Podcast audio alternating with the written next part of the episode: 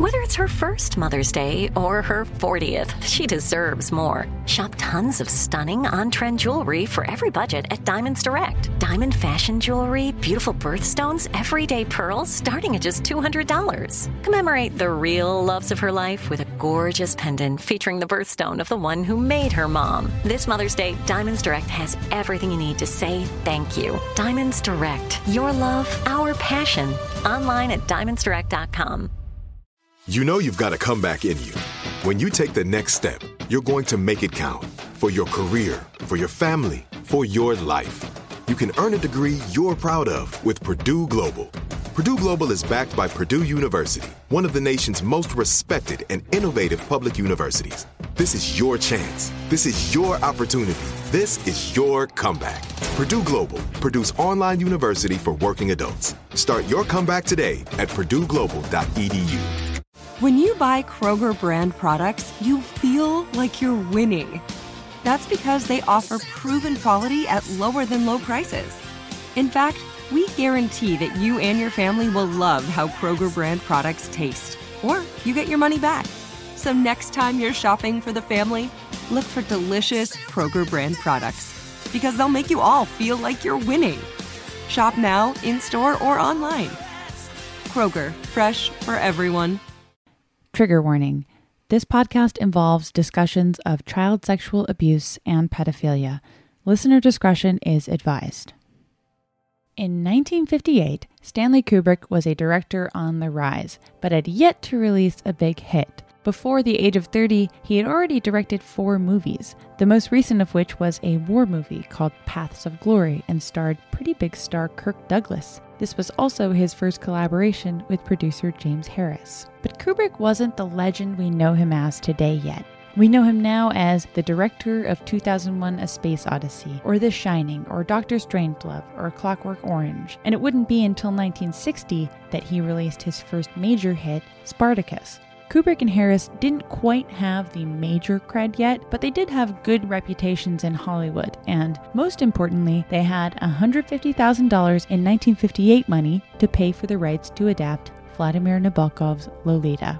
Convincing Nabokov that Lolita should be adapted to the screen wasn't much of a challenge. Nabokov had been a movie buff for years, with a reputation for bursting out laughing extremely loudly in movie theaters, and he'd even written his 1932 Russian language novel Laughter in the Dark with film adaptation in mind. What was not going to be so easy was convincing Nabokov that he should be the one to write the script. The first draft of the Lolita screenplay was written by Calder Willingham, a very British name for someone who was American. He was a Kubrick collaborator who had co written Paths of Glory and would go on to write drafts of Spartacus and The Graduate. Now, all we know about this draft now is that Kubrick didn't like it, and so Kubrick and Harris were essentially begging Nabokov to adapt the work himself by 1959. Here's a telegraph from Kubrick to Nabokov. Book a masterpiece and should be followed even if Legion and Code disapprove. Stop. Still believe you are the only one for the screenplay. Stop. If financial details can be agreed, would you be available? And here's Nabokov's reaction, written in the foreword of the published screenplay. The idea of tampering with my own novel causes me only revulsion. But there were some butterflies worth catching in the region, so the Nabokovs packed their bags for Beverly Hills to meet with Stanley Kubrick.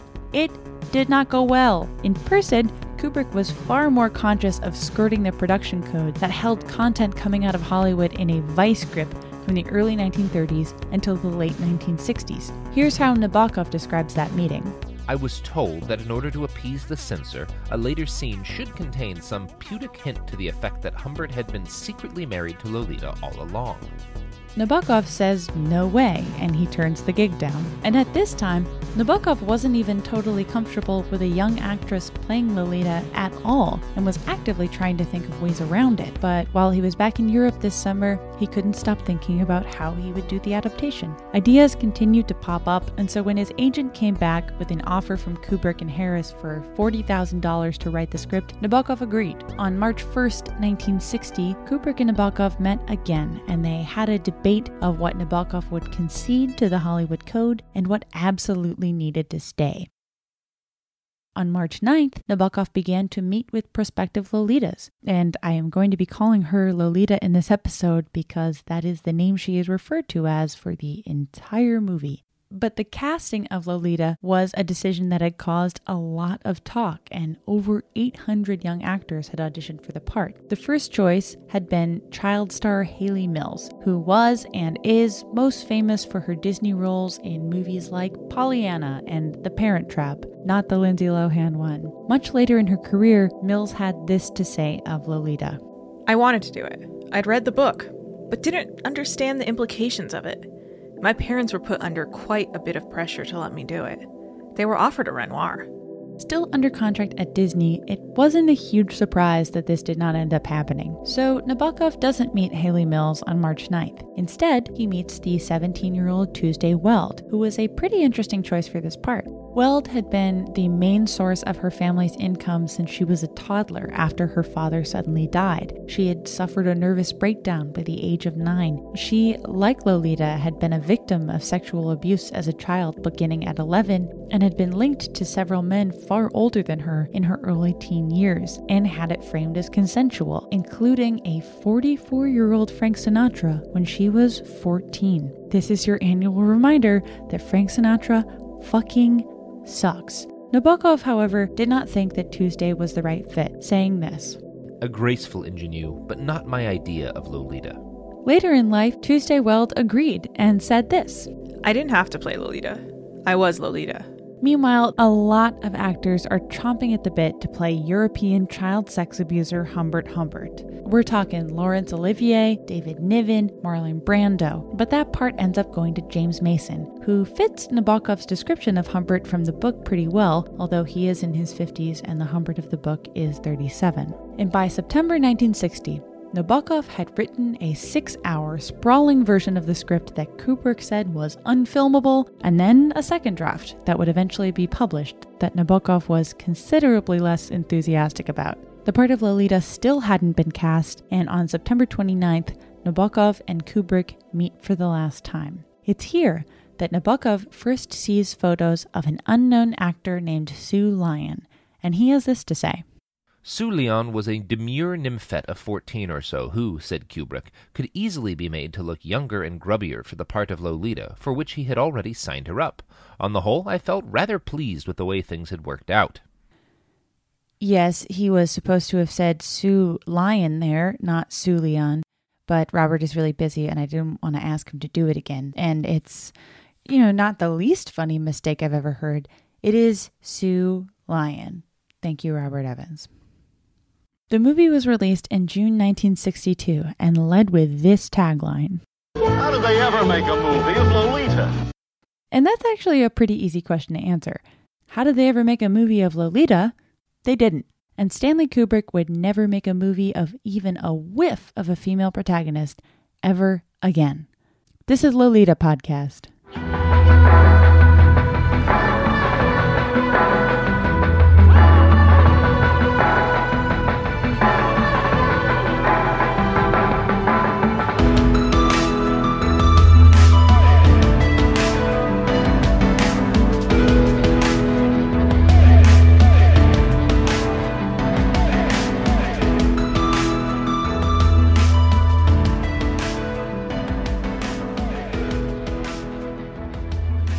Welcome back to Lolita Podcast. My name is Jamie Loftus, and today we are talking about the first attempt, and I cannot stress the word attempt enough, to adapt Vladimir Nabokov's Lolita to the big screen. Now, when I say they didn't make a movie of Lolita, Here's what I mean in this case. Kubrick's movie doesn't just scale back the abuse towards Lolita and style her to appear much older than the 12 year old of the book or even the 14 year old of the movie. This movie is played as comedy for the most part, with more focus on the inflated role of Claire Quilty and Humbert Humbert trying to deceive everyday people from the reality of who and what they really are. What happens to Lolita is not made clear is abuse, and more often than not, her behavior behavior is framed as inviting Humbert's attention. The fact that a 14 year old cannot consent to an adult is a non issue, and the truth of it is ignored entirely. As far as 1962 is concerned, this is a slightly problematic love story. And I know I'm coming down hard on it right at the beginning, but particularly after speaking with psychologists who specialize in treating survivors of child abuse, these changes do matter. We'll be speaking with her at length next week, but I wanted to share this part of my interview with author of Reading Lolita to Understand Child Sexual Abuse, Lucia Williams. So he shows it with through literary, you know, in, in a subtle way, but he shows her crying. He shows how upset she is that she's isolated, that, you know, he, she cannot play with her friends, she cannot go to school with her friends. So he shows that. But one of the issues that perhaps people get confused, and I've seen very young modern writers talking about this, saying, oh, she's the one who seduced him. She wasn't even a virgin. Well, why is, first of all, is she really a virgin or not? She describes to him that when she was at camp, she made sex for the first time, right? But if she did, uh, it was with a pal. It was somebody with her own age. And that, you know, a 12 year old kid having sex with a 13 year old kid that's called uh, an introduction to sex, which might or not be violent. That's going to depend, right? But it might be okay. Uh, but according to him, he describes it in a way to say, you know, he has to defend himself. He considers himself, oh, poets never kill. I'm a poet. I could never ever hurt her. So he, it's it's to his interest that she was already very precocious sexually. Thanks so much to Lucia, and we'll be talking to her again soon. And virtually all of the misconceptions she's describing are represented to some degree in this movie. Have the artistic merit argument all you want, but the way Kubrick trivializes abuse here is undeniable. And he's not doing this alone. We're going to have a talk about Nabokov's adaptation choices for his own work that I found pretty surprising. But this movie does stand out among other adaptations for a couple of reasons. It's the only one that Nabokov himself was involved in writing. It sets many of the precedents that haunt future adaptations, and maybe more than anything else, it establishes a very particular aesthetic. Because seriously, when you picture Lolita, what are you picturing? Yours might be different, but the most common answer is a teenage girl looking over a pair of heart shaped sunglasses seductively at the viewer. Sometimes she's got a lollipop, other times she doesn't. This is an image pulled directly from the 1962 movie poster, and it's possibly the most enduring and iconic image associated with Lolita the cultural figure. It's an image that's referenced in pop culture up until today, if you count Lana Del Rey's music as relevant. It still has an impact on fashion and music and movies that followed it, and guess what? That shot does not appear in the movie at all. Lolita first appears in the movie looking at Humbert, granted in a way that is deeply sexualized that we'll talk about, but it's over regular sunglasses, the dark glasses that Nabokov describes in his book, no lollipops, no heart shapes, and yet this is the strongest image we have of anything. So, today we're going to talk about how the 1962 Lolita movie got made, what Nabokov's experience was working on it, and how the image of Lolita, the cultural product, was cultivated through an unknown actor named Sue Lyon's excellent performance, as well as some insight into how her treatment on the set of Lolita and the media after affected her life moving forward. We're going to talk Kubrick with a Kubrick scholar who has some insight on how Kubrick and James Harris approached the story and began a long line of misinterpretations of Lolita that get us all the way up to Lana Del Rey singing, Hey Lolita, hey. And that's not to mention details of Sue Lyon's experiences on the production that have only come to light in the public weeks before I'm recording this. Sarah Weinman, who I will be speaking to next week as well, has written about Lolita extensively and is the author of The Real Lolita The Kidnapping of Sally Horner and the Novel That Scandalized the World. In October 2020, she reported for Airmail that producer James Harris had taken Sue Lyon's virginity. either during the production when she was 14 or shortly after on the subsequent press tour, depending on who you ask in Lyon's life. We can't ask Lyon herself because she passed away in late 2019, but we're going to be dedicating a future episode to the experiences of the girls and women who have played the part of Lolita. But I did want to include this passage from her piece here. Quote, a July 14, 1962 column by Dorothy Kilgallen carried the headline, Lolita virus catching for Sue Lyon? The item reads, quote, within a quote, oh no, quote, Sue Lyon, the pretty star of Lolita, has bowled over her producer, James B. Harris. Her age is 16, according to her studio, and he's an old man of 33.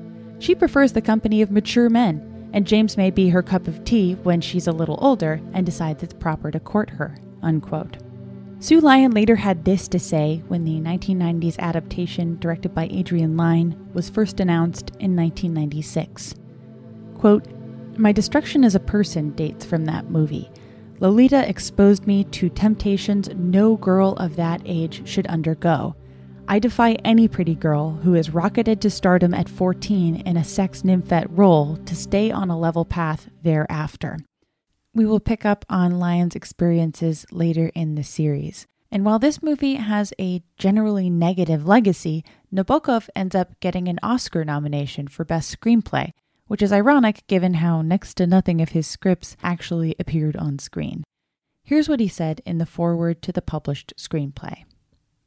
When adapting Lolita to the speaking screen, Kubrick saw my novel in one way, I saw it in another, that's all. Nor can one deny that infinite fidelity may be an author's ideal, but can prove a producer's ruin.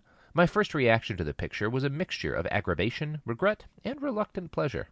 So, when we talk about the script to the 62 Lolita, the one we're referring to is Kubrick's and Harris's. Kubrick fans don't discuss Lolita that much when they talk about his work because it's honestly far from his best. But I find the excuse made for why it's not his best to be pretty telling. And it's this something he said years later. Had I realized how severe the censorship limitations were going to be, I probably wouldn't have made the film. So you guys, he like would have made an amazing movie that was respectful to its central character, but like he couldn't. And he's right in saying his Lolita doesn't tackle any of the anti child sex abuse themes of the book, and part of that can be attributed to the production code still active. But no one had a gun to Kubrick and Harris's head saying their adaptation had to be comedy heavy. No one said let's let Peter Sellers improvise in a movie about a pedophile for minutes at a time about absolutely nothing. And certainly no one forced them to lay the foundation for Lolita's sexualized image through both the script and the language of the camera.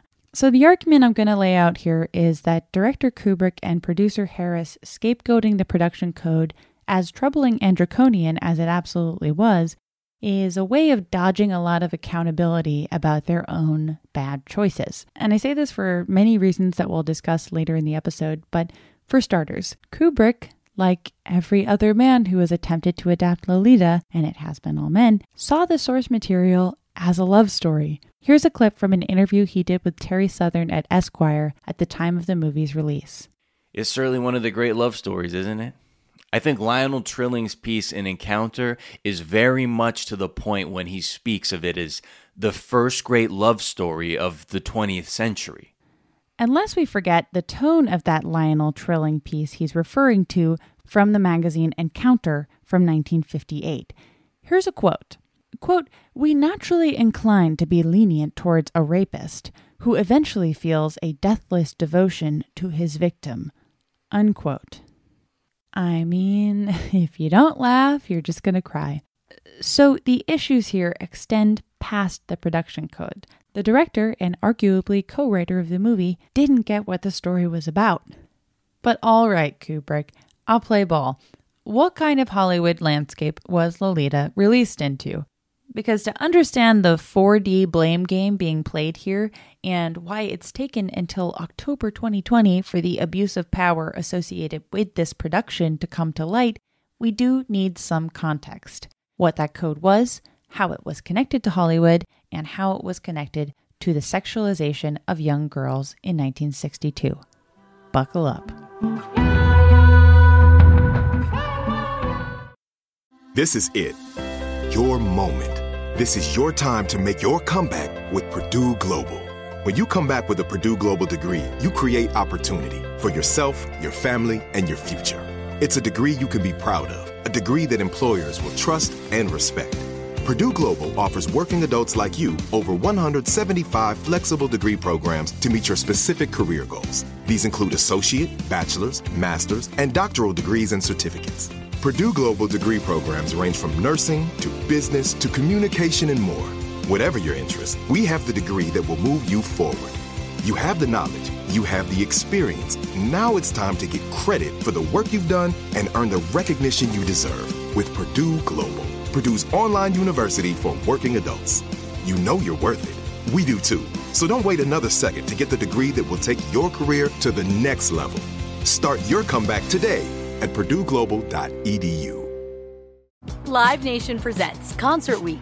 Now through May 14th, get $25 tickets to over 5,000 shows. That's up to 75% off a summer full of your favorite artists like 21 Savage, Alanis Morissette, Cage the Elephant, Celeste Barber, Dierks Bentley, Fade, Hootie and the Blowfish, Janet Jackson, Kidz Bop Kids, Meghan Trainor, Peso Pluma, Sarah McLachlan. Get tickets to more than 5,000 summer shows for just $25.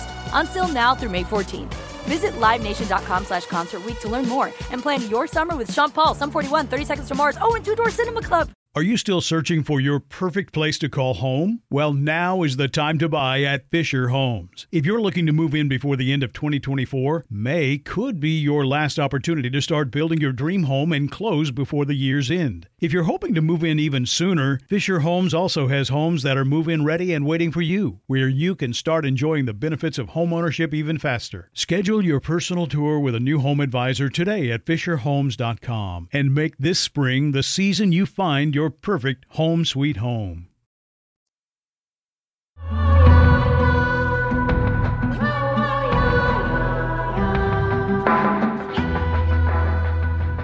The Hays Production Code of 1930 was named for ex Republican politician and ex Postmaster General William H. Hays, who was appointed the first president of the Motion Picture Producers and Distributors Association. And this code is, well, it's a lot. Here are some excerpts from the original text read by my dear friend, Grace Thomas.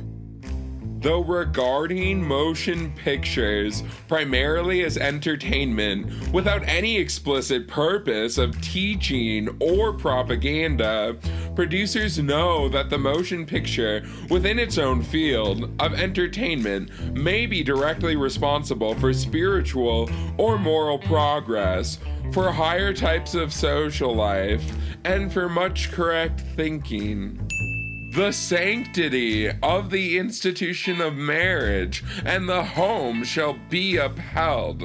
Pictures shall not infer that low forms of sex relationship are the accepted or common thing. Sex perversion, or any inference to it, is forbidden. Children's sex organs are never to be exposed. Miscegenation, sex relationships between the white and black races, is forbidden. A book describes, a film vividly presents.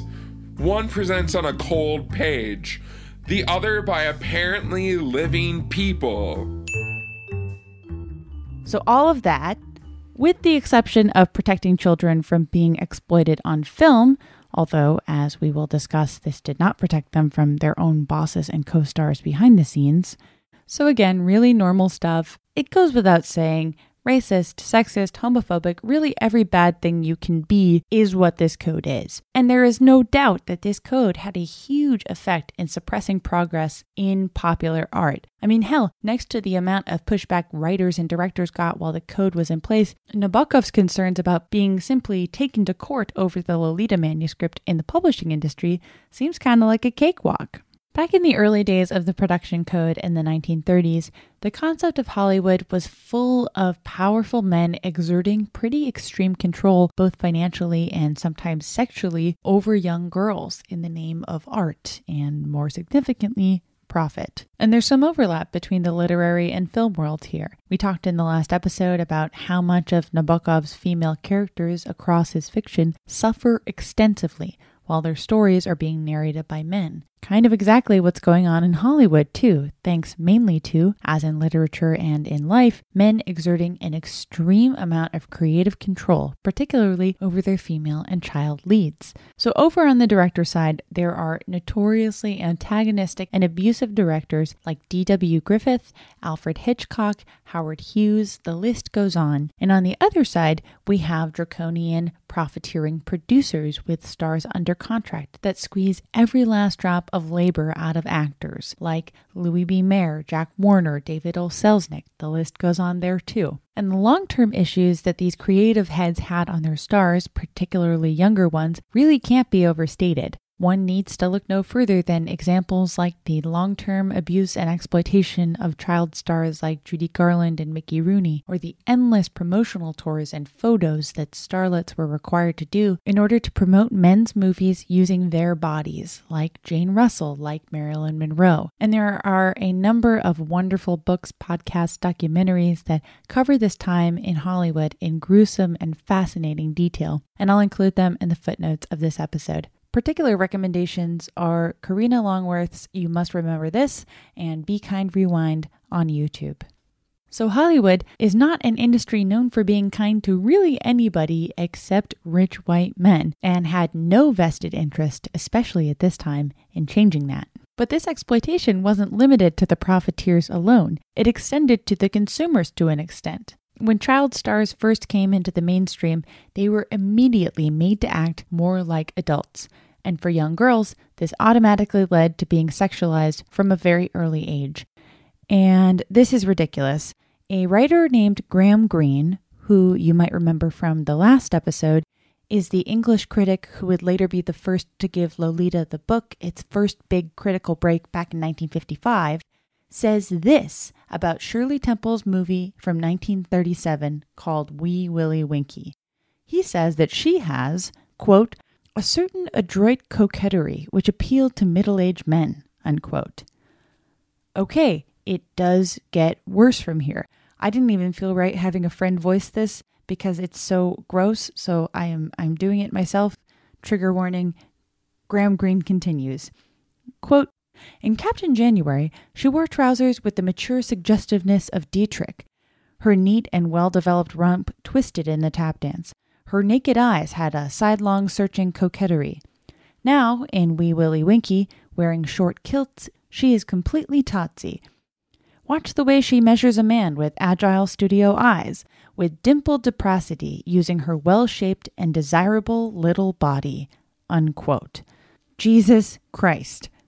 So, 20th Century Fox files a libel lawsuit and bankrupts the magazine these words were published in, but Graham Greene goes on as a writer and hails the novel Lolita by Vladimir Nabokov as a great work in 1955. And yes, the distance between 1937 and 1955 isn't insignificant, but Knowing Graham Greene's attitudes in 1937 about young girls at age 33, and then his opinions on Lolita in 1955, it's worth saying were these 1955 quotes said with a full understanding that the book Lolita is not taking Humbert's side. And this is a somewhat extreme example of how child stars were talked about at this time, but there is no doubt that the child stars of the 1930s were asked to be adults in many ways, and were sometimes physically and sexually abused by their employers. Again, Judy Garland's experience as a girl with Louis B. Mayer is a tragic and clear example of this. In the 1940s, this same wave of child stars became preteens and teenagers, and the industry evolved to make new stories and develop new tropes for them. Elizabeth Taylor transitions from child roles to young ingenue in love. Judy Garland's body continues to be regulated as her plotlines change.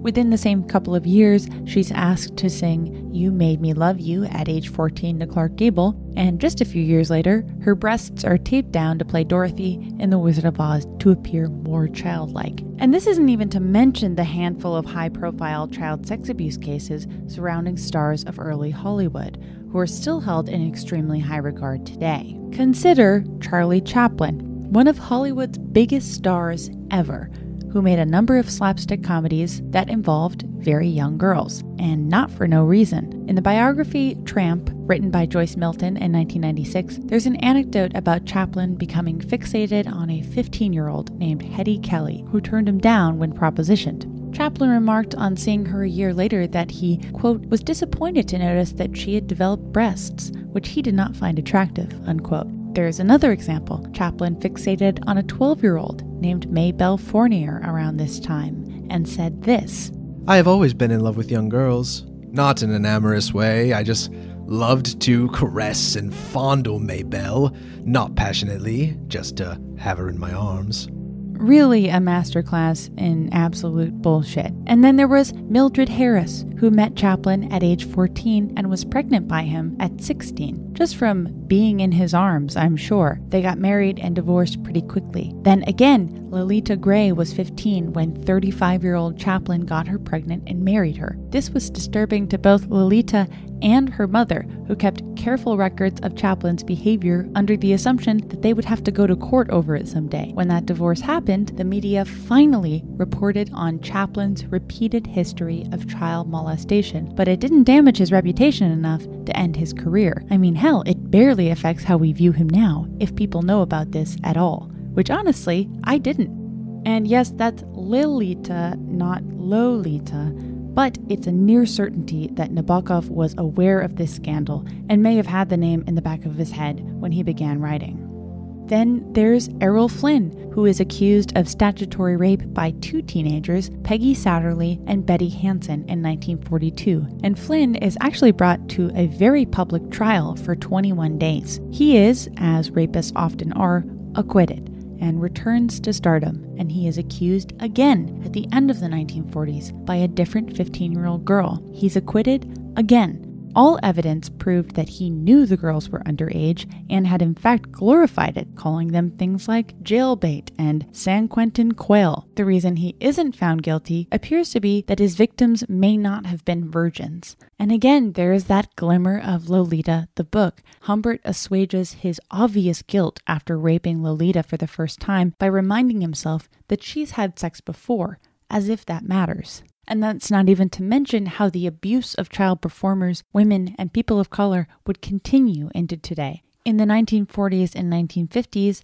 the Hollywood blacklist and the production code worked seamlessly together under McCarthyism to prevent progress in what could be shown on screen. The majority of Hollywood got on board with persecuting any writer or director that had so much as indicated a mild interest in the idea of communism, and this caused a number of writers to be fully blacklisted and sent the message to those that were not blacklisted that the envelope was not to be pushed. Interestingly enough, the first of the Hollywood 10 blacklisted, Dalton Trumbo, would only come back into prominence under his own name when Kirk Douglas publicly and proudly recognized him as the credited writer of Stanley Kubrick's Spartacus in 1960. By the time Lolita is first published in 1955, the Hollywood landscape has shifted yet again. The code is still in place, but now, Marilyn Monroe is the world's biggest star, and she is most frequently cast as a very childish character within a very adult body. In the book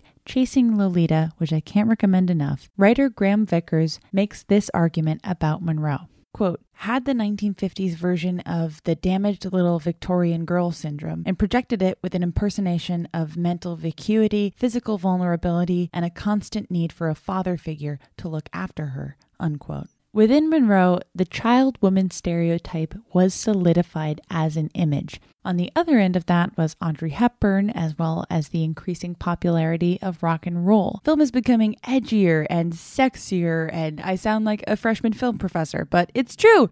In 1958, there's a movie called Bonjour Tristesse by Otto Preminger, which is based on a French novel, where a young Jean Seberg plays a teenager with a fixation on her bachelor dad's sex life. Writers and directors like Tennessee Williams and Elia Kazan enter the mainstream, which continue to push the boundaries even further. And this is a time in Hollywood that can be viewed a number of ways. On one hand, teenagers' sex lives are something that hadn't really been acknowledged in mainstream cinema at this point, even with the bizarre Olympian loopholes that Hollywood movies of this time needed to find in order to be up to code because of course teenagers were exploring their sexuality, and it's good that popular art was recognizing that that's worth representing on screen. The inverse of that is who are the people in charge of putting it on screen and who is profiting the most. The 1950s bring us movies like Baby Doll, a 1956 movie starring actress Carroll Baker that's adapted from a Tennessee Williams comic play, 27 Wagons Full of Cotton. The movie concerns a failed cotton gin owner named Archie Lee Meighan, whose 19 year old wife, Baby Doll Meighan, and yes, that's what she's called, will not have sex with Archie until she turns 20, although she seems pretty open to doing so with another character called Silva. The way the movie was marketed played to the sexualized child persona Marilyn Monroe had made famous before, but turned it up to an 11. Baker is seen in press stills in a short nightie, sucking her thumb, and sleeping in a broken down child's crib. And the backlash to this was so intense that Warner Brothers actually pulled the movie from a national release shortly before the movie came out. So, only a year after Lolita the novel is first released in France, and three years before it reaches shelves in the US, Carroll Baker as Baby Doll bears a striking resemblance to how Sue Lyon will later appear as Lolita in 1962. At the time of Baby Doll's release, it was considered the dirtiest American made motion picture ever, dot dot dot, legally exhibited according to Time magazine. Like Lolita's status as a banned book only increasing its popularity, so it was for Baker. For Baby Doll, she is eventually nominated for an Academy Award for Best Actress for her performance, a Golden Globe for Best Actress, and won a Golden Globe for Most Promising Newcomer, which she ended up sharing with Jayne Mansfield and Natalie Wood. But Baker's career never gets too much higher than Baby Doll. She went on to appear in a number of other films and turned in some really great performances, but the shadow cast by her role in Baby Doll, one that deeply sexualized and stressed her in terms of the type of media attention it drew, proved to be too intense to escape from under, no matter how talented she really was. That is to say, she did incredible work in classic films for years after, survived being blackballed by Hollywood over being overpublicized, and made a name for herself in independent film and publishing. But even as of last year, Baby Doll is what leads her headlines.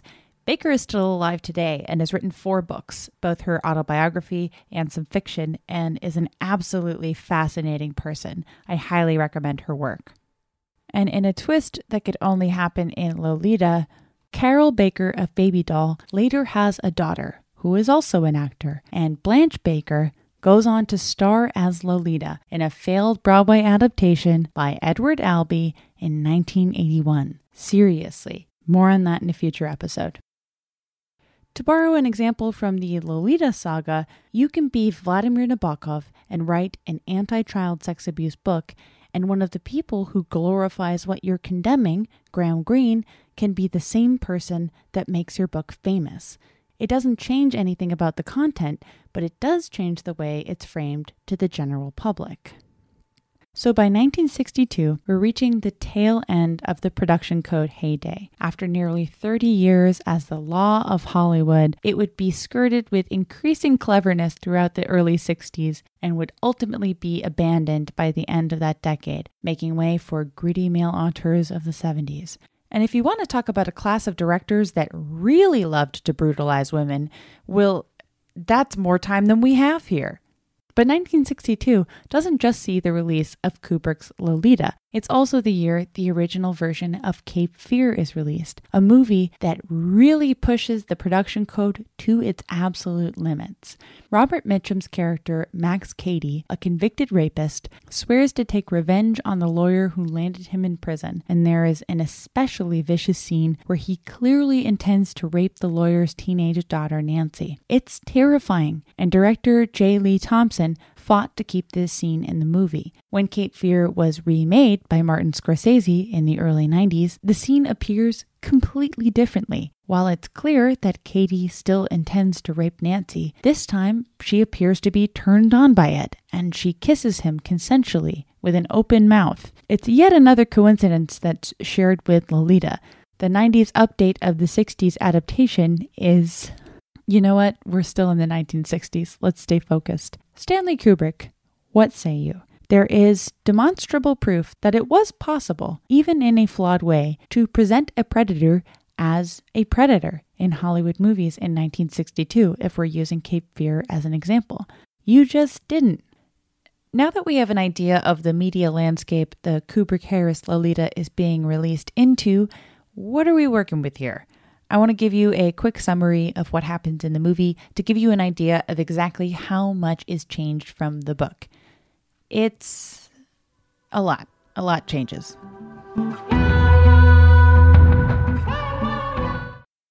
This is it. Your moment. This is your time to make your comeback with Purdue Global. When you come back with a Purdue Global degree, you create opportunity for yourself, your family, and your future. It's a degree you can be proud of, a degree that employers will trust and respect. Purdue Global offers working adults like you over 175 flexible degree programs to meet your specific career goals. These include associate, bachelor's, master's, and doctoral degrees and certificates. Purdue Global degree programs range from nursing to business to communication and more. Whatever your interest, we have the degree that will move you forward. You have the knowledge, you have the experience. Now it's time to get credit for the work you've done and earn the recognition you deserve with Purdue Global, Purdue's online university for working adults. You know you're worth it. We do too. So don't wait another second to get the degree that will take your career to the next level. Start your comeback today at purdueglobal.edu. Live Nation presents Concert Week. Now through May 14th, get $25 tickets to over 5,000 shows. That's up to 75% off a summer full of your favorite artists like 21 Savage, Alanis Morissette, Cage the Elephant, Celeste Barber, Dierks Bentley, Feid, Hootie and the Blowfish, Janet Jackson, Kidz Bop Kids, Meghan Trainor, Peso Pluma, Sarah McLachlan. Get tickets to more than 5,000 summer shows for just $25. Until now through May 14th.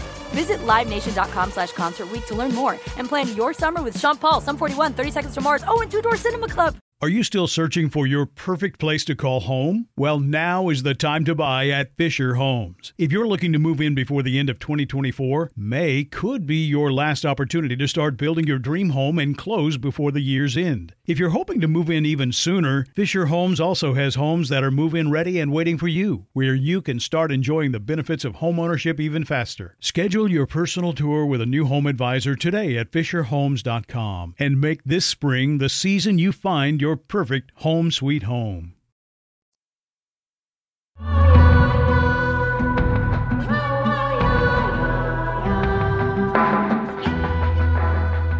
The movie starts on a long credit sequence where Humbert paints Lolita's toenails, arguably the most erotic scene in the entire movie. Setting the precedent for many adaptations to come, this movie starts at the end of the book. Humbert shows up to Quilty's mansion to murder him. Humbert, again, is played by James Mason, and Quilty is played by Peter Sellers, who will later be famous for being in movies like Doctor Strangelove and the Pink Panther series. And Peter Sellers is improvising a whole lot in this movie. And so are you and I tonight. She's mine, yours. She- So Quilty dies, and we flash back to four years earlier. Now, this adaptation does not take place in 1947. It seems to be taking place closer to 1957 based on context clues we get. And speaking of context, here's the only context we get for who Humbert Humbert is.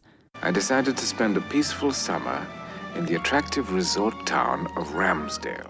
No Annabelle, no sanatorium, no Valeria, no psychologist John Ray Jr., no letting us know that the protagonist is well aware that he is a pedophile.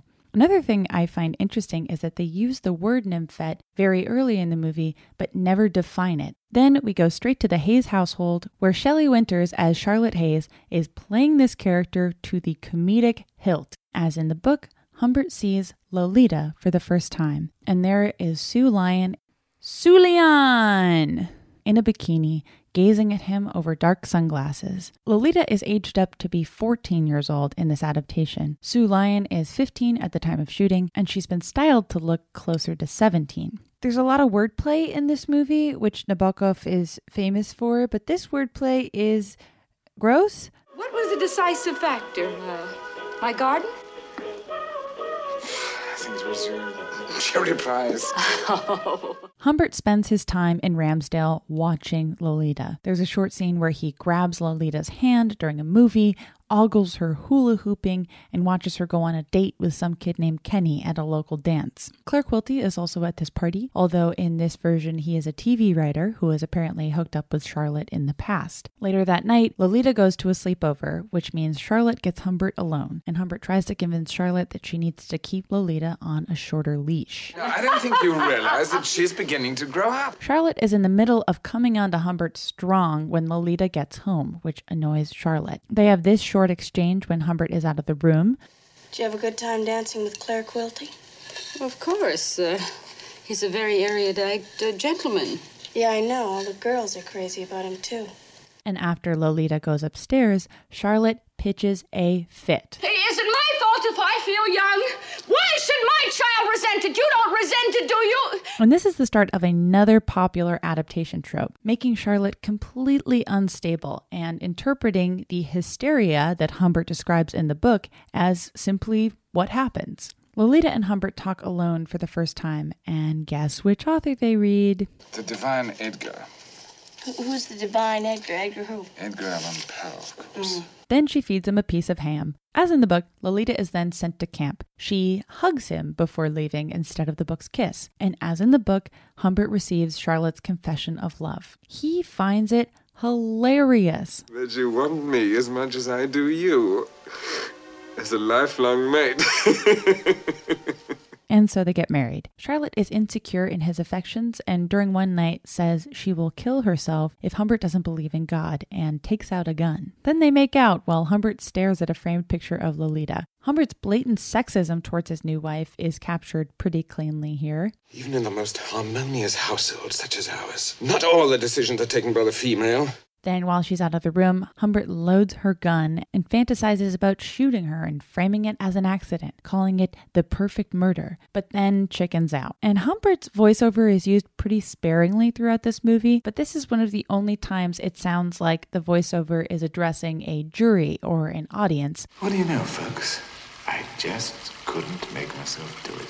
Charlotte finds his journals, is horrified what he's written about her daughter, and then, unlike the book, she yells at her dead husband's ashes. You were the soul of integrity. How did we produce such a little beast? She leaves, is hit by a car, and is killed. Another deviation from the book, this blow of her death is softened for some reason when Humbert learns that she didn't have long to live anyways and that her kidneys were failing. Humbert then picks up Lolita at Camp Climax and tells her that her mother is sick on the way to the Enchanted Hunters Hotel, where Quilty is there with Vivian Darkbloom, and he's talking to his secretary about their kinky sex life for some reason when Humbert and Lolita arrive. They go up to the one bed hotel room. Lolita lays kicking her legs sleepover style, and this exchange happens. Uh, two people sharing one room inevitably enter into kind of, um, how shall I say, Aren't you gonna go down to see about the cot? Now, you might remember from when we discussed the book that this is ordinarily where Dolores says the line, it's called incest. This adaptation avoids the idea of drugging women altogether, both Charlotte and Lolita, but Humbert still goes downstairs to the hotel lobby and unknowingly has a discussion with Quilty. Again, a lot of Peter Sellers improvising here. She was really lovely. I wish I had a lovely, pretty, tall, lovely little girl like that. I mean, So that was, that was my daughter. This scene is too long. Humbert then goes back up to the hotel room, almost doesn't bring in the cot the hotel has provided for him, but then decides to. And there's a long physical comedy scene where the hotel employee and Humbert try to set the cot up without waking Lolita. Now, if you remember, this is a significant deviation from the book, as this next morning at the Enchanted Hunters Hotel is when Humbert first rapes Dolores. In the movie, the physical intimacy only gets as close as them touching hands and twirling hair. Lolita talks about a fun game she learned at camp, and they get pretty close to towing the 1962 production code line here. I, I learned some real good games in camp. One in particularly was fun. Well, I played it with Charlie. You sure you can't guess what game I'm talking about? She then whispers the answer to him, and his eyes bug out. You mean you never played that game when you were a kid? Here she laughs, leans over to him on his cot, and we fade to black. They hit the road, there's no expression of physical pain from Lolita as there is in the book, and Humbert tells her that her mother is dead. That night at the next hotel, Lolita weeps from the other room. She says this to Humbert Promise you'll never leave me. I don't want to ever be in one of those horrible places for juvenile delinquents. We then flash forward to Beardsley several months later as Humbert is already in his second semester of teaching. Humbert is painting Lolita's nails and grills her about what she's doing in her personal life, and it's clear to us that he's been following her around. He mentions one of her friends, and we get this. So now, for a change, I'm going to ask you something about Michelle. you can't have her. She belongs to a Marine. And she asks him if she can be in the school play, written by Quilty and Vivian Darkbloom. And for some reason, Humbert doesn't remember that he definitely knows who these people are. Then, Dr. Zempf arrives, and it's Quilty in disguise doing a Dr. Freud cosplay, I think, but it really is just Peter Sellers doing an accent. We are wondering, uh, has uh, anybody uh, instructed Lolita in the facts of life? It ends with Quilty in disguise convincing Humbert to let Lolita do the play. So Lolita is in the play and Humbert attends. Back at home, Humbert and Lolita have a blowout argument, and Humbert ends the discussion by suggesting they leave Beardsley. Lolita is resistant and finally says how she really feels about him. I hate you! I hate you! They leave again. Lolita doesn't feel well, and she goes to the hospital. When back at the hotel, Humbert gets another mysterious call from Quilty, even though he still somehow doesn't know it's Quilty. Then Humbert goes to pick Lolita up and finds out she's already left with her quote unquote uncle. Flash 2 Lolita writes Humbert the letter asking for money, saying she's married and pregnant. Humbert turns up at the house and there's Lolita. She and Dick aren't as poor as they are in the book, and she starts this scene by apologizing to him. Fine thing, me dropping out of sight for so long and then writing you for a handout. Humbert insists on knowing who took Lolita away, and she admits it was Quilty, saying the following He wasn't like you and me. He wasn't a normal person. He was a genius. She says she had a crush on him and he took on a number of disguises to help her escape. And instead of saying she was asked to do pornography, as she does in the book, the movie's Lolita says that he had a bunch of weird friends. What kind of weird friends? Weird. Painters, nudists, writers, weightlifters. He gives her the money, and we find out at the end that Humbert has died of coronary thrombosis, but Lolita lives. The end. And I really do think that this last choice is kind of a, a beautiful deviation from Dolores's death during childbirth in the book, strictly on a cathartic level. Because in this movie, the survivor of all of this abuse actually survives. I, I was actually really touched by this. Having her survive at the end is a really heartening message for survivors who are watching the movie. But of course, Kubrick did not make this movie for survivors of abuse. He made it for men. Any Nabokov scholar, including Nabokov himself, will admit that his talents did not always translate to scripts. In fact, a lot of what he wrote in the screenplay would have been pretty impossible to translate to a scene at all. But he wasn't a total novice like he claimed. Nabokov had written a number of plays and had been in talks to write Hollywood screenplays in the past. So this script is far from perfect, but reading through his published Lolita screenplay was really interesting. He includes several key elements from the book that are critical to understanding who Humbert is. The psychologist John Ray Jr. contextualizing Humbert as a clear cut child sex abuser, the story of Annabelle, and Humbert's childhood fixation and glorification of a young girl.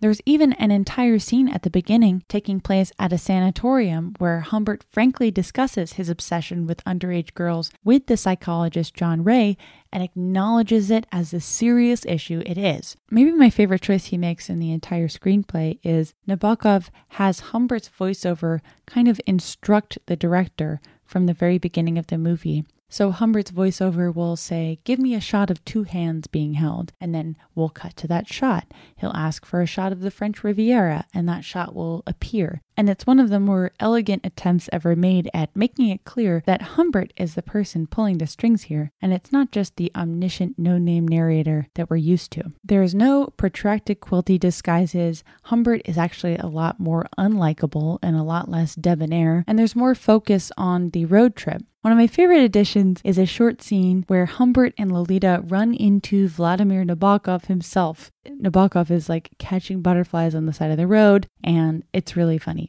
I was surprised to read that a lot of the issues and perpetuating of false ideas about child abuse and framing Lolita as temptress are very rooted in what Nabokov writes in the adaptation of his own work. So while our knowledge of what his discussions with Kubrick and Harris about adaptation are are very limited, we do know that Nabokov was resistant to having a real underage actor play the role of Lolita, and that by the time he was writing the screenplay, it had been decided that Lolita was going to be aged up to 14. So Nabokov's script includes a lot of scenes between Humbert and Lolita, but the scenes taking place earlier in the movie, in Ramsdale in particular, lean more heavily on making Lolita seem flirtatious, teasing in a way that his book leaves extremely ambiguous. So instead of letting the viewer wonder how much Humbert is projecting onto Lolita's behavior, the script makes it clear that she is flirting with him the entire time. And Humbert's voiceover interjects into the script less and less as the movie goes on, and there are fewer and fewer reminders that this account is not to be taken at face value. The physical assaults on Lolita are implied in Nabokov's script and are unsurprisingly scaled back considerably in an attempt to appease the code. But again, in doing so, Nabokov takes the route of making this more of a seduction that she's very much in on and a consenting participant within. These are issues that are exploited and turned up to an 11 in future adaptations, and Kubrick certainly would have been wise to include a lot of the necessary context that Nabokov includes. But even if Nabokov's published script had been made to the letter, there is still a fair amount of blame and asking for it put on Lolita. And of course, we have little to no clue what he included in his six hour draft of the script. And after seeing the movie in 1962, Nabokov grows less kind to Kubrick and Harris's adaptation of his script over time. And by the 1970s, he referred to the movie like this A scenic drive as perceived by the horizontal passenger of an ambulance. So, yeah, I, I, would say that even in Nabokov's script, there's not much of the book's Dolores Haze to be found. The culture was certainly the one to shape Lolita as a sex icon, but Nabokov is not pushing very hard back in this screenplay. So, while there is no doubt that the advertising surrounding Lolita is one of the largest issues with how Dolores the character became corrupted in the minds of the general public, but it doesn't let this movie all the way off the hook. For example, the cinematography of Kubrick's Lolita was done by Oswald Morris. Morris is a legend in the field. His cinematography work spans from Lolita to Oliver to Fiddler on the Roof to the Great Muppet Caper. What's up? He, he definitely knows what he's doing. And again, the 1962 Lolita is certainly not the worst offender of framing the character of Dolores Haze. Hands down, that goes to the Vaseline lens used in the 1997 version huh. But some choices are worth pointing out here. Also worth mentioning is that Kubrick was a very hands on director who edited his own films, so he is very involved in these choices as well. Generally, the writing and cinematography of a movie gel together. That is to say, the cinematography serves as a way of making the writing clearer and serves as being complementary. This isn't a hard and fast rule, and doing so doesn't make a movie good or bad, but it is common. In some cases, though, the script and the cinematography of a movie seem to be saying something slightly different. A great example of this is, and bear with me, Michael Bay's first Transformers movie in 2007, in which a lot of pretty innocuous dialogue said by Megan Fox's character is directly at odds with the camera's fixation on her body when she is saying the words. Lindsay Ellis has a wonderful video series on YouTube on this exact subject, so listen to this line of dialogue from Megan Fox's character, Mikaela. Looks like your uh, your distributor cap's a little loose. Yeah? How'd you know that? Uh, my dad, he was a he was a real grease monkey. He taught me all about this. I could take it all apart, clean it, put it back together. Now, just hearing it, that's not a hypersexual line of dialogue, but how do people generally remember that character? As being hypersexual. One of the reasons that is, is likely because for that entire line, the camera is slowly panning over her body. It's just like male gaze 101. So, as a viewer, we are actively encouraged by the camera to sexualize her, even though the character herself is not inviting that. And the cultural takeaway, as it was with Megan Fox at this time, seems to hold an actor or character accountable for how a director or cinematographer is encouraging us to look at her. It's fucked. And Kubrick's Lolita has small whiffs of this, tame by comparison, but worth noting. Two examples that come to mind are Lolita's introduction. She is gazing at Humbert in her bikini, posed very deliberately like a centerfold, looking directly at him. Uh, another image is Lolita laying on the bed at the Enchanted Hunters Hotel, kicking her legs while teasing him about his clear desire for her. She's even kicking her shoes off seductively, and we see a nervous Humbert shot from over her legs. It's certainly less egregious than future adaptations, but the camera does frame her as it would a romantic interest in a movie. She's framed the same way that a consenting adult female star would be. The camera is giving you permission to look at her the way Humbert Humbert does. Now, if you're thinking, like, Jamie, how else would they have framed it? Well, contrast this with the way that the camera treats Lolita when she's 17 and pregnant. It is very static. It seems pretty uninterested in her physically. Nabokov even adds in the book what doubles as cinematic shorthand for undesirable woman by throwing a pair of glasses onto her, like never been kissed style. The closer Lolita gets to becoming a legal adult, the less the camera sexualizes her.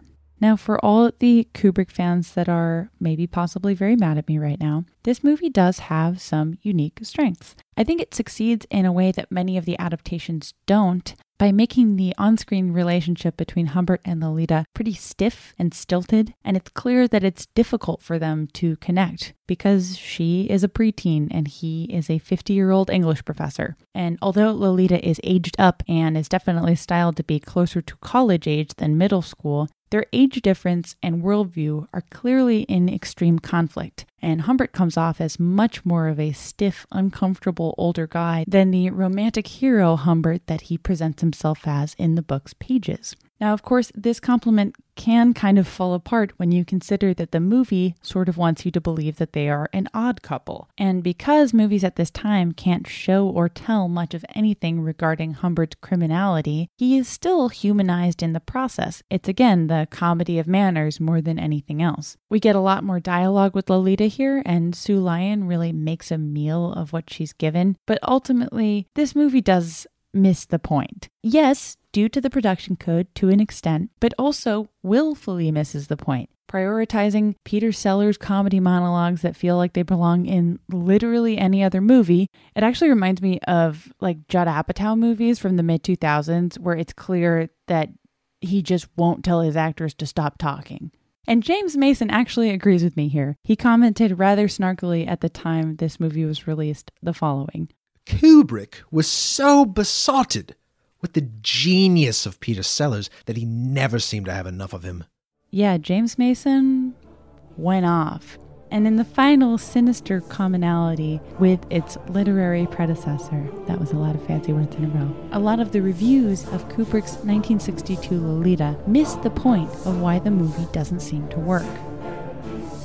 Wind up the Lolita doll and it goes to Hollywood and commits an infanticide.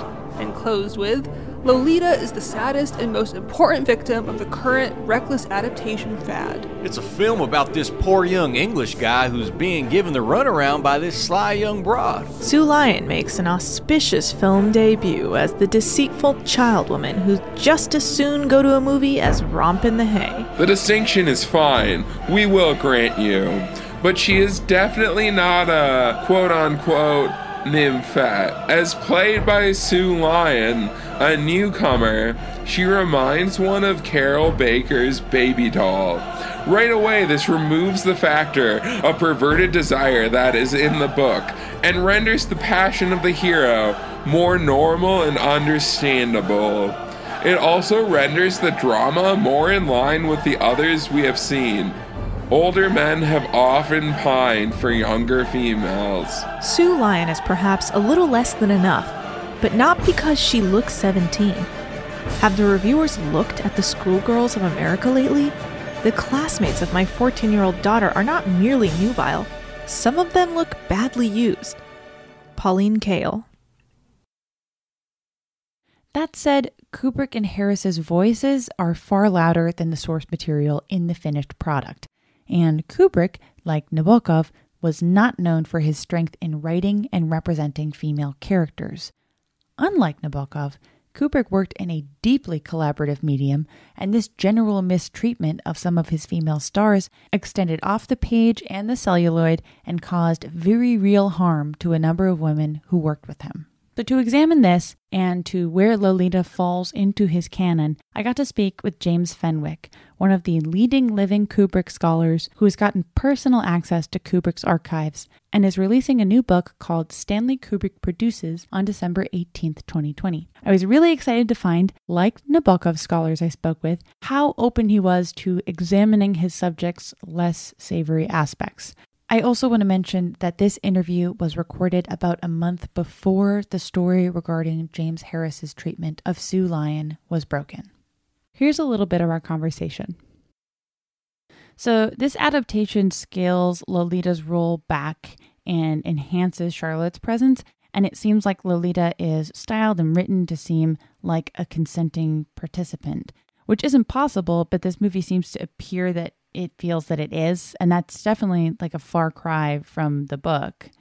I mean, with the Charlotte Haze one, I always feel it's kind of very vindictive what Kubrick does to that character. She's made to be almost kind of a villain, and you know, kind of the shrieking voice and, and the way that that's.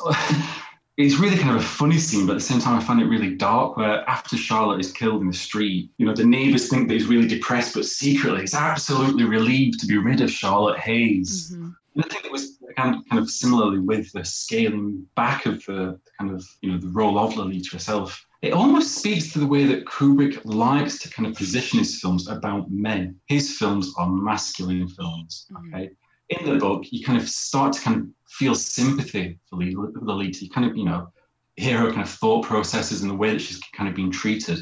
In the film, that just doesn't happen, and I think it is all about bringing to the fore kind of the male characters and almost kind of reducing the women uh, to kind of um, you know props for the narrative. And with kind of Lolita, you never really do kind of get a sense that she she has any kind of emotion whatsoever. And I think that is just part and parcel of kind of the way that Kubrick, you know, as a kind of creative uh, visionary, that is the way that he approached his uh, kind of films generally. And in kind of in the archive, you can see kind of examples of this. You know, kind of early scripts that he was writing in the 1950s that are very similar in tone uh, to Lolita. He's often kind of very vindictive uh, to female characters, kind of, you know, punishes them, uh, kind of enacts kind of really cruel kind of episodes upon these women, you know, with it being so controversial. And as you kind of said there about kind of, you know, making Lolita herself a much more kind of adult character, kind of, you know, up in the age and so forth. I think that is all, all the kind of again part of the reason why you get this kind of the changes to the, the film that you know comparing it to the novel and it is because you kind of got to get it past the production code you kind of got to kind of, you know sure. ensure that it is acceptable to audiences um, and i think kind of that is one of the ways of kind of achieving that um, and, and then speaking to the casting of Lolita, I mean, I, I've heard different accounts of the casting, and, and similar to Humbert, a lot of young women passed it over and, and didn't want to get anywhere near it. So, um, yeah, I, am curious about what you know uh, about um, her casting. Well, I mean, they, kind of uh, viewed a, a, range of uh, people to kind of, you know, uh, take on the role. I think it did come down very much to kind of the, the idea of the Lolita image. Um, now, one thing to say with kind of Kubrick, when it comes to casting, he, um, oh, how do I put it? he had certain kind of tendencies. He had a certain image of what a woman should look like.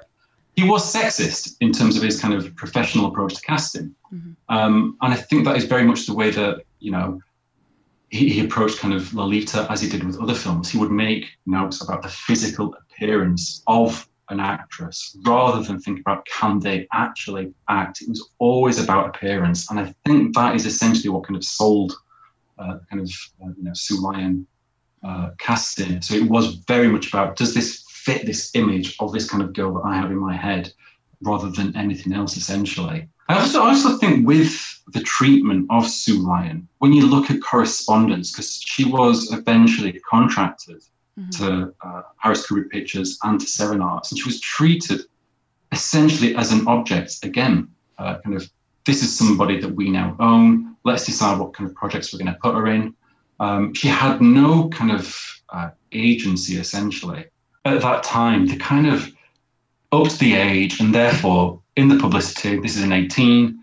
Uh, you kind of sorry, next rated. You're going to kind of you know you want as an audience, you want to see if Humbert is going to have sex with Lolita. That's the entire point of this film. And so in all of the publicity, not just the Bert Stern photo- photographs, uh, kind of the sexuality and the kind of uh, you know the kind of adult image of Sue Lyon was completely exploited to the max.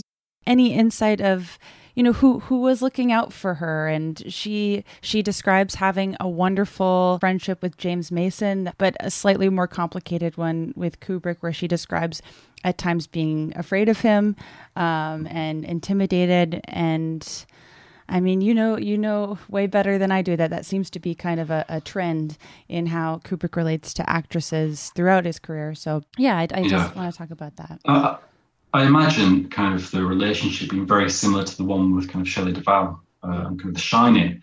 Um, Kubrick had a job to do. He needed to get performance out of someone, and he would kind of behave in whatever way necessary to kind of elicit that performance.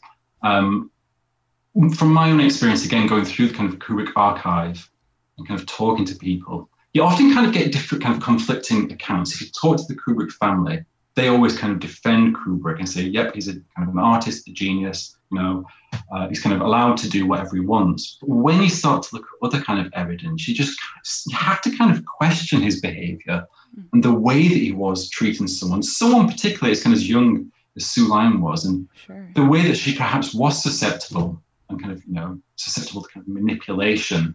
Um, particularly when you kind of think about the subject matter of the film as well you know, this is not necessarily a nice way that she was treated by all these kind of men in powerful positions. Correspondence between Kubrick, they both kind of start suggesting how can we exploit Lyon to the max? We've got her on contract, we need to use her and kind of, you know, get as much publicity out of her as possible. And constantly she's kind of reduced to the Lolita image. That's all she's about. It's not somebody that's kind of, you know, that should be respected. This is somebody that we now essentially own. She's kind of on our payroll uh, how can we go about now using her? So for me, there's always that uncomfortable kind of aspect to the way that uh, Kubrick did uh, kind of use and, and treat Lyon, I think. Almost two months after our first interview, following the story detailing the allegations of James Harris's sexual abuse of Sue Lyon, James Fenwick and I caught up again. And preparing for this interview was interesting because listening back to our first talk, I was kind of taken aback because, based on all of the press that I had read up till that point, Harris had very much been characterized as an ally to Lyon until a reporter like Sarah Weinman took a closer look and asked the right people the right questions. So the tone of my second conversation with James Fenwick was very different. Here's a little bit of that. Yeah, I mean, I saw the story only a couple of weeks ago. And for me, it wasn't a surprise as such, by which I mean, kind of, I was already kind of aware of the stories from the early 1960s in the Washington Post.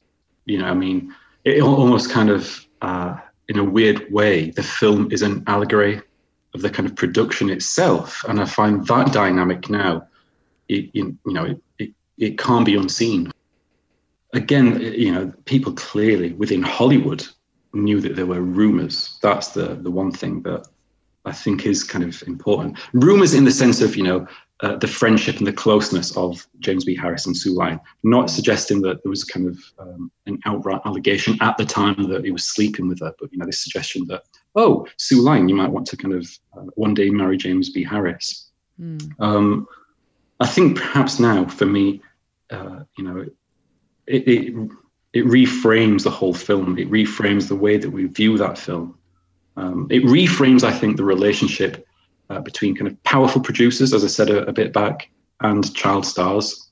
Um, and I think that is the bigger issue here, really. Actually, you know? Yeah. Um, and also the issue with the fact that, again, Sue Lyon's voice is not part of this. Um, Or, you know, the, the moments that she ever has talked about stuff, it's kind of been ignored. The example I always use, for instance, is this official Stanley Kubrick exhibition. And there's one letter in that exhibition. And it's a, a uh, kind of a letter that almost exonerates anyone of any responsibility for the way that her life and career panned out, kind of saying, Thank you, Stanley. You know, you did wonders for me. I loved it, etc., etc actually kind of forgetting the few moments where she said that Lolita damaged her, that that kind of was the start of the kind of downfall of her own personal life. And James Fenwick and I will be discussing this more at length in an episode about the actors who played Lolita. Thank you so much to him. So, as we discussed in the interview, Kubrick proved himself famously antagonistic and cruel towards many of his female stars. But Kubrick's willingness to torture his female stars extends far beyond Sue Lyon. Shelley Winters, who played Charlotte Haze in the movie, had had a bad relationship with Kubrick as well that almost resulted in him firing her in the middle of a take. The most famous example, as you might know already, is Shelley Duvall in The Shining, who Kubrick prided himself on antagonizing in order to get a heightened performance from her, and he actively encouraged his crew to ignore her clear distress. There is literally footage of this. He refused to encourage or praise her, he wouldn't tell her what was going to happen before very violent shots, and she said later that she was crying 12 hours a day while Kubrick and Jack Nicholson were hanging out and playing chess. Here's how Nicholson and Kubrick talked on set. Hmm. Very good, Jack. Excellent. Right. Check the. And here's Kubrick talking to Duvall. Look at this. Pulled all my hair. I pulled hunks of hair out on the windowsill. And the back got caught. Need to trim that. Hunks of hair. Oh, look. Okay. Well, don't sympathize with Shelley. Don't sympathize with Shelley.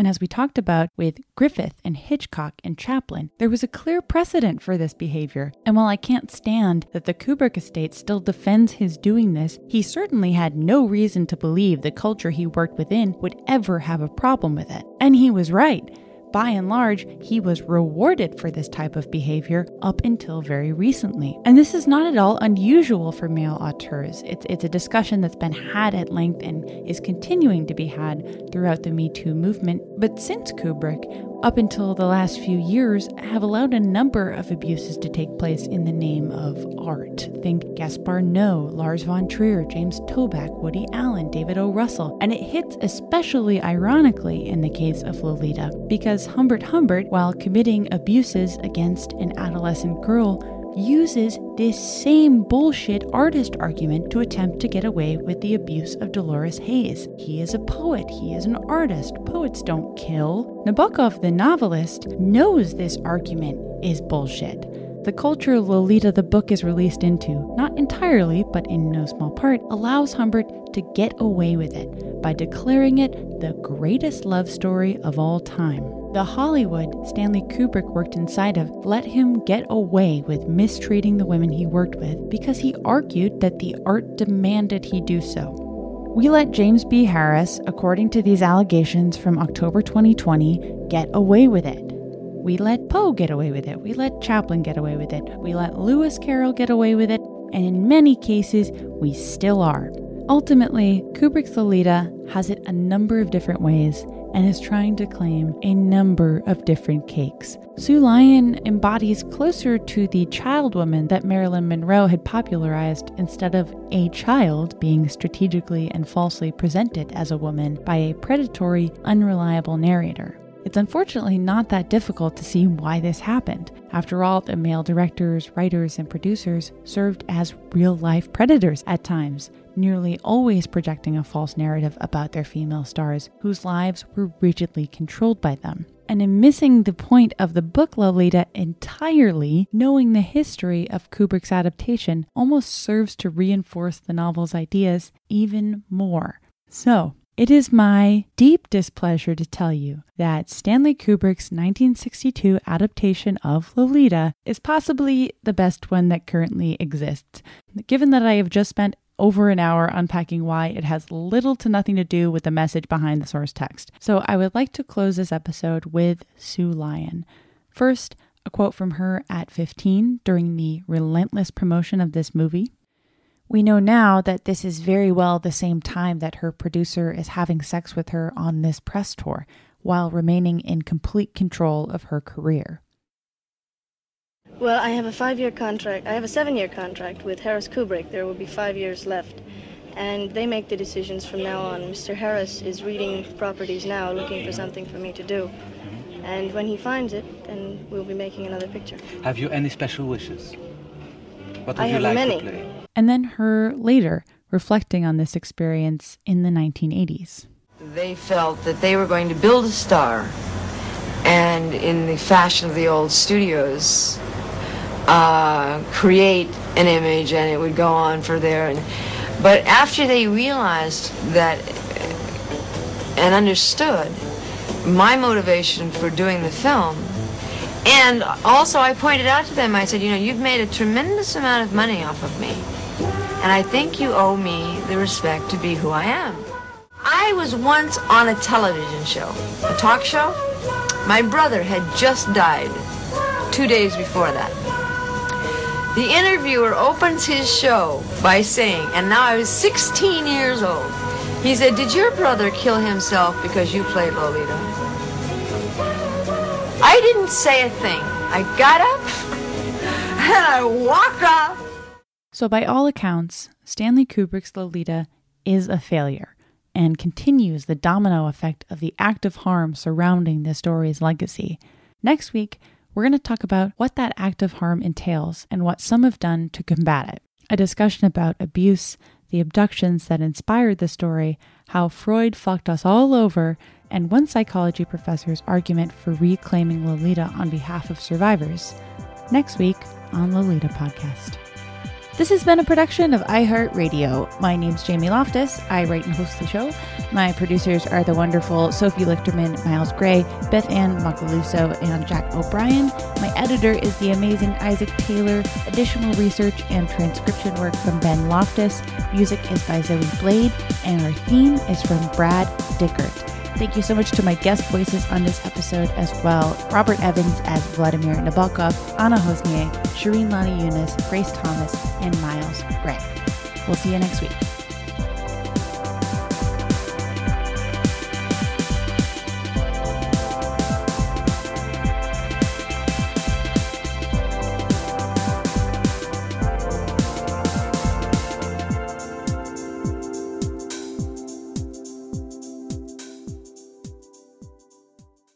Live Nation presents Concert Week. Now through May 14th, get $25 tickets to over 5,000 shows. That's up to 75% off a summer full of your favorite artists like 21 Savage, Alanis Morissette, Cage the Elephant, Celeste Barber, Dierks Bentley, Feid, Hootie and the Blowfish, Janet Jackson, Kidz Bop Kids, Meghan Trainor, Peso Pluma, Sarah McLachlan.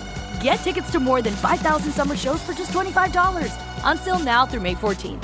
Visit LiveNation.com slash Concert to learn more and plan your summer with Sean Paul, Sum 41, 30 Seconds to Mars, oh, and Two Door Cinema Club. Are you still searching for your perfect place to call home? Well, now is the time to buy at Fisher Homes. If you're looking to move in before the end of 2024, May could be your last opportunity to start building your dream home and close before the year's end. If you're hoping to move in even sooner, Fisher Homes also has homes that are move in ready and waiting for you, where you can start enjoying the benefits of homeownership even faster. Schedule your personal tour with a new home advisor today at FisherHomes.com and make this spring the season you find your perfect home sweet home.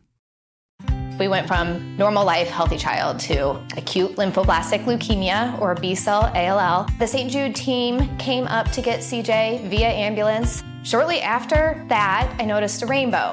It meant that there was hope. We were driving into hope. To have hope is to have your child healthy, and we have that because of St. Jude. You can help kids fight childhood cancer. Please become a St. Jude Partner in Hope today by visiting musicgives.org.